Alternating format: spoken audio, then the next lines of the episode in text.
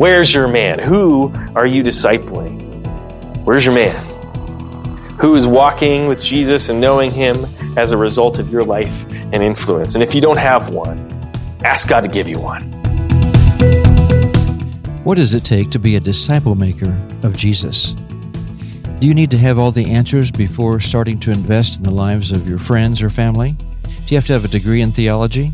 Hi, I'm David Dennis with the Kansas Communities Ministry with the Navigators. Thank you so much for joining us again today.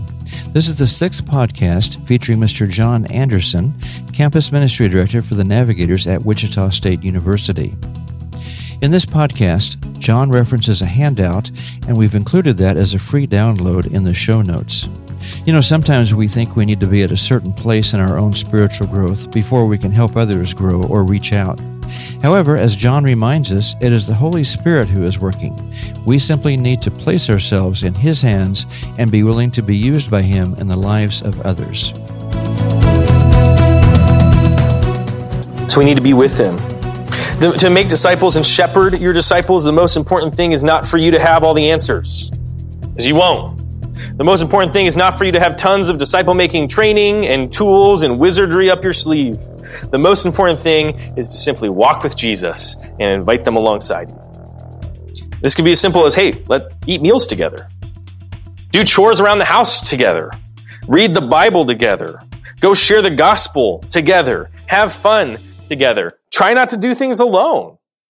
Making disciples doesn't need to be adding, doesn't need to mean adding something extra to your schedule just means adding some adding someone extra to the things that you're already doing and bringing someone else in to the things you're already doing. I love doing meals with people because I got to eat and they got to eat. So we might as well eat together and talk about Jesus. I love reading the Bible with people because I want to read the Bible and they should read the Bible. So we might as well do it together. I have guys come over and help me lay sod in my yard. Uh, two of these men here help me lay sod in my backyard. Uh, and I'd hate to do it alone. And it's a great opportunity for spiritual growth and for growing together. So the first practical step is just be with them.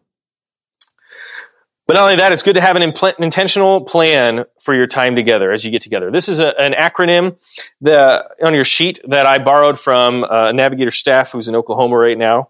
It's PLOWER, uh, and it stands for prayer, life, observations, word, evangelism, and reproduce. And these are things that I try to think about that I want to do with my disciple. Maybe not every time I see them, but they're in general things that I want to be doing. Oh, first, prayer. I want to be praying for them. I want to be praying with them.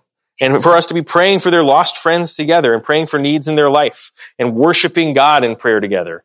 Prayer together. I want to share my life with them. We just talked about that. Ways that you can be with them and build that relationship and show them affection and just model for them being a person in your everyday life. I also want to make observations. There's a proverb that says, faithful are the wounds of a friend, profuse are the kisses of an enemy. If we're going to disciple people, there's going to be times that we need to rebuke them. You see that in 2 Timothy. 2 Timothy 3.16 that all, says that all scripture is breathed out by God and it's profitable for teaching, reproof, correction, and training in righteousness. And then in 4.2, a few verses later, Timothy is commanded to preach the word and reprove, rebuke, and exhort. The Bible is useful for correction, so correct with the Bible. And so there's times as you meet, walk with your disciple, be patient. You don't have to correct every little thing.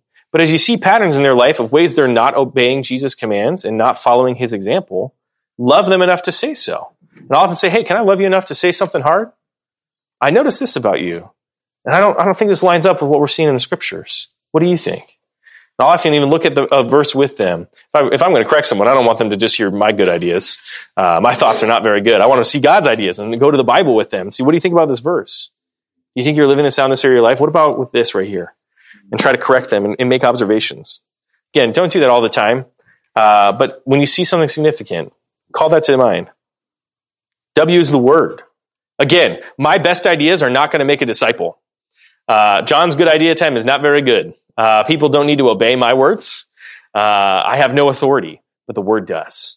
The word has power. In Isaiah 55, 10 and 11, Isaiah says, I'm not going to quote the whole thing. He says that his, God says that his word will accomplish the purpose he has for it. When we read his word, when his word is heard, it is doing work. It is accomplishing God's purposes. So I want to look at the word with my disciples. Sometimes it'll be a little Bible study. Sometimes it'll be, hey, let's go through a book of the Bible. Sometimes it's just let's talk about our quiet times together and share what God's been putting on your heart. Or let's memorize scripture together and, and go through the topical memory system. Love the topical memory system. But get in the word with your disciples. And finally, I also, I, these last two are often neglected. I want to share the gospel alongside them.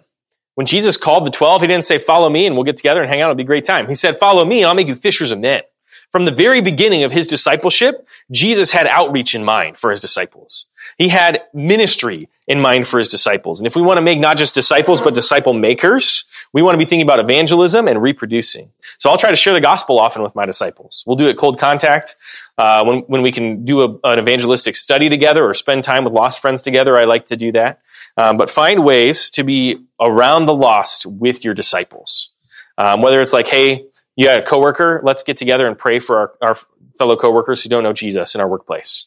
Or, hey, let's pray for the people in my neighborhood who don't know Jesus. Or maybe you can throw, uh, throw like a neighborhood party or potluck uh, and have some some key disciples come with you in that and, and join you in serving people who don't know Jesus. But do some kind of evangelism together. And finally, reproduction. You're, I, I like to say you're not done making a disciple until you've made a disciple maker.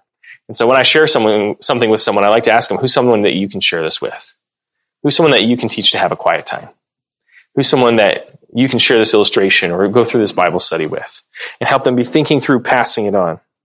We'll talk about that more this afternoon.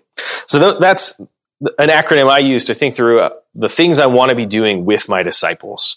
Plower. Next is you need to know where they need to go.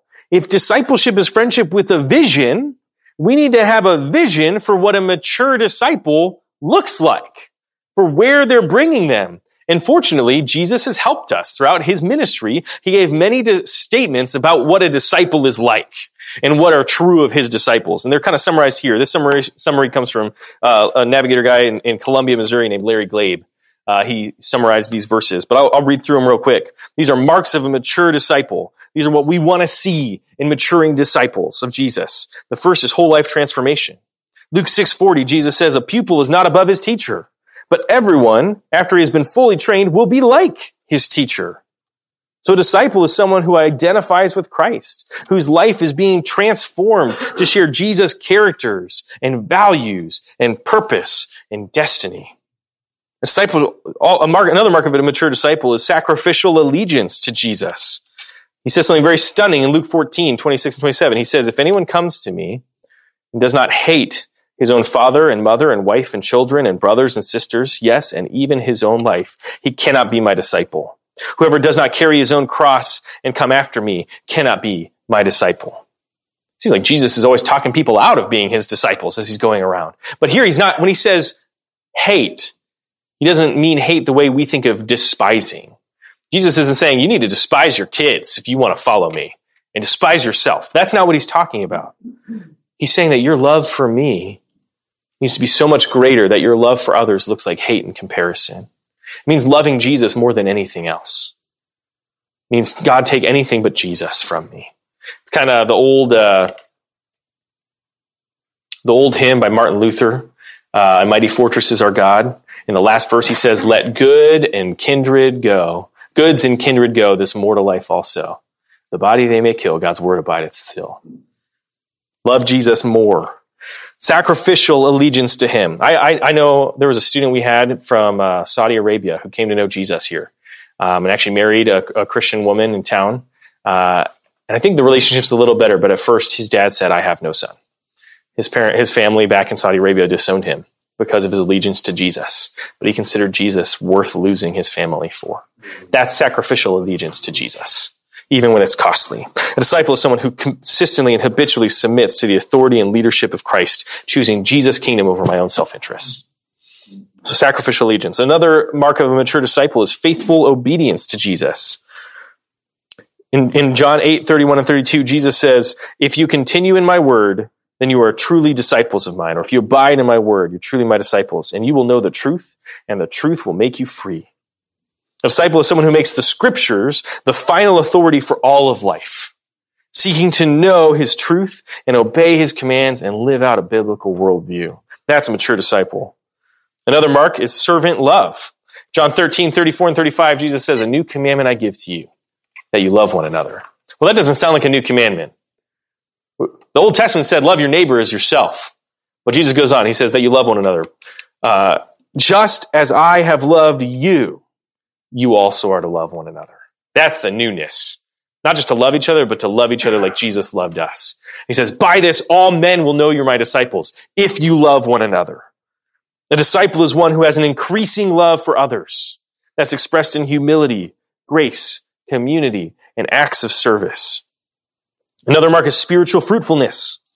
In John 15, 8, Jesus says, My Father is glorified by this, that you bear much fruit, and so prove to me be my disciples.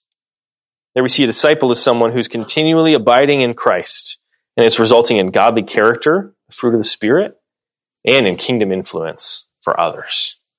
So those are, these are five marks of mature disciple, and, and hopefully you're going there and, and, and, you're saying, "Whoop, I'm not there yet," because uh, none of us are done growing up till Jesus comes back.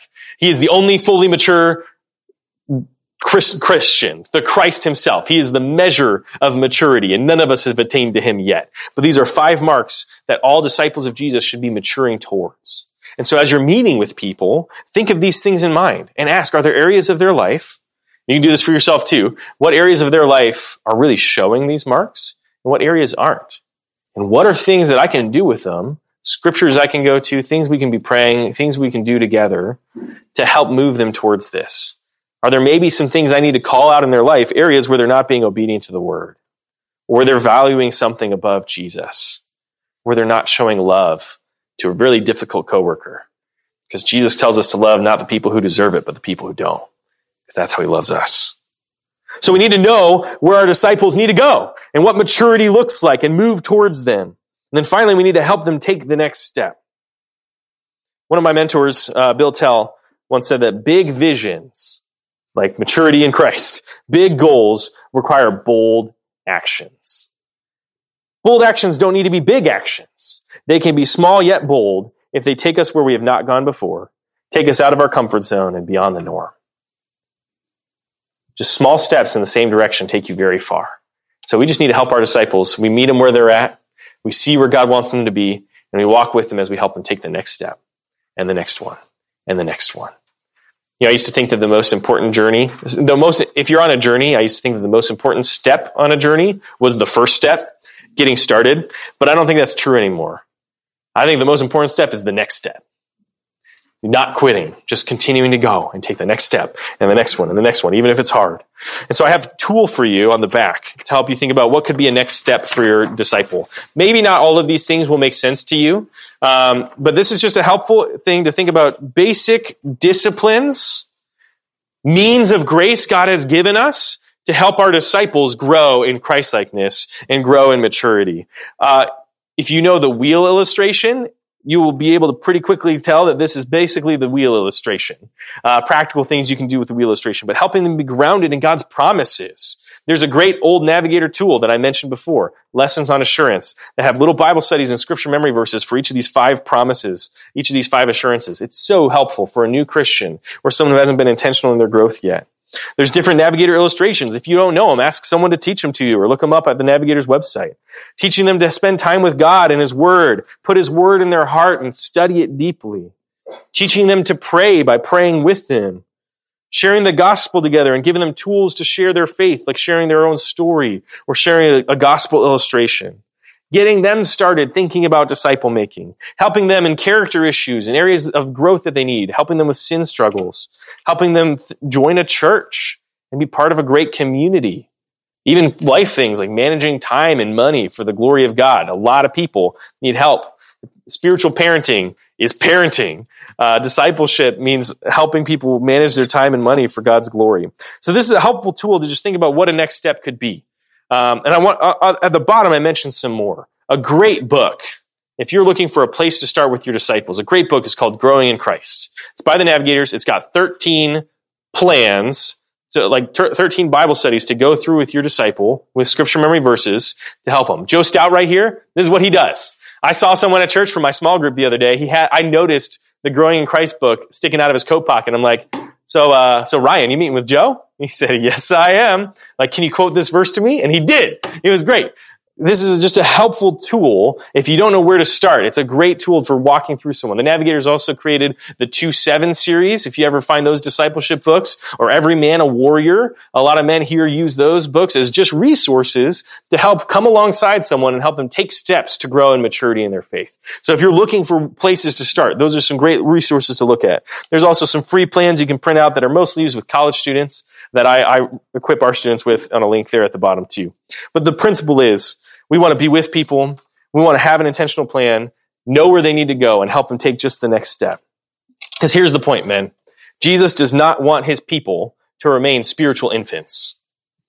When my children were born, I did not bring them into the house, put them on the floor and say, all right, Leo, food's in the fridge. Uh, your room's over there. Here's the keys to the car. Call me if you need anything and leave. That's not what we do to infants. And that's not what you do to people who have been born again. They need parenting. Jesus doesn't want his people to be spiritual know-it-alls who know all his commands, but don't obey them. Jesus wants his people to be mature disciples of him. Men who know him, know his commands, and sacrificially obey them. Men who have a heart for God and are willing to make any sacrifice to grow. And you know, it takes a village to raise a child, and it takes a church to make a disciple. You don't, we don't do this in isolation. We do this with the help of the body of Christ and all their varied gifts. But just like it takes a parent to raise a child, it takes a spiritual parent to make a disciple. Just going to church isn't going to make you a disciple. You need a spiritual parent to come alongside you and help you. In the early days of the Navigators, our founder Dawson Trotman would ask each person, Where's your man? Where's your man? Who are you discipling? And today I ask you the same question Where's your man? Who is walking with Jesus and knowing him as a result of your life and influence? And if you don't have one, ask God to give you one. Ask God to bring you to a man after his own heart. And when you found one, be with him. Spend intentional time with him. Know where God wants him to be and help him take the next step. Yeah, my discipler, he started with, uh, with the assurances, and then he taught me how to have a quiet time. Uh, he taught me the wheel illustration. He taught me the word hand illustration, all these different things that are great places to start. That's great. Keep it simple. You know, and that's important in discipleship. If we if we make it complicated, they're not going to be able to do what we did with them. But as we're going to talk about this afternoon, we're not done making a disciple until they've learned to make disciples. And the harder we make it look, the harder it is for them to do it. But guys, you can do it. Man, the Holy Spirit is in you. You can make disciples. You know, you and I can make disciples through the power of the Holy Spirit, even if we feel inadequate for that. I urge you to take that first step. Perhaps invite someone over for dinner. Or maybe ask, hey, would you like to read the Bible with me? I just urge you to take that first step and start making disciples. Join us next time for John's final message to us on making disciples naturally.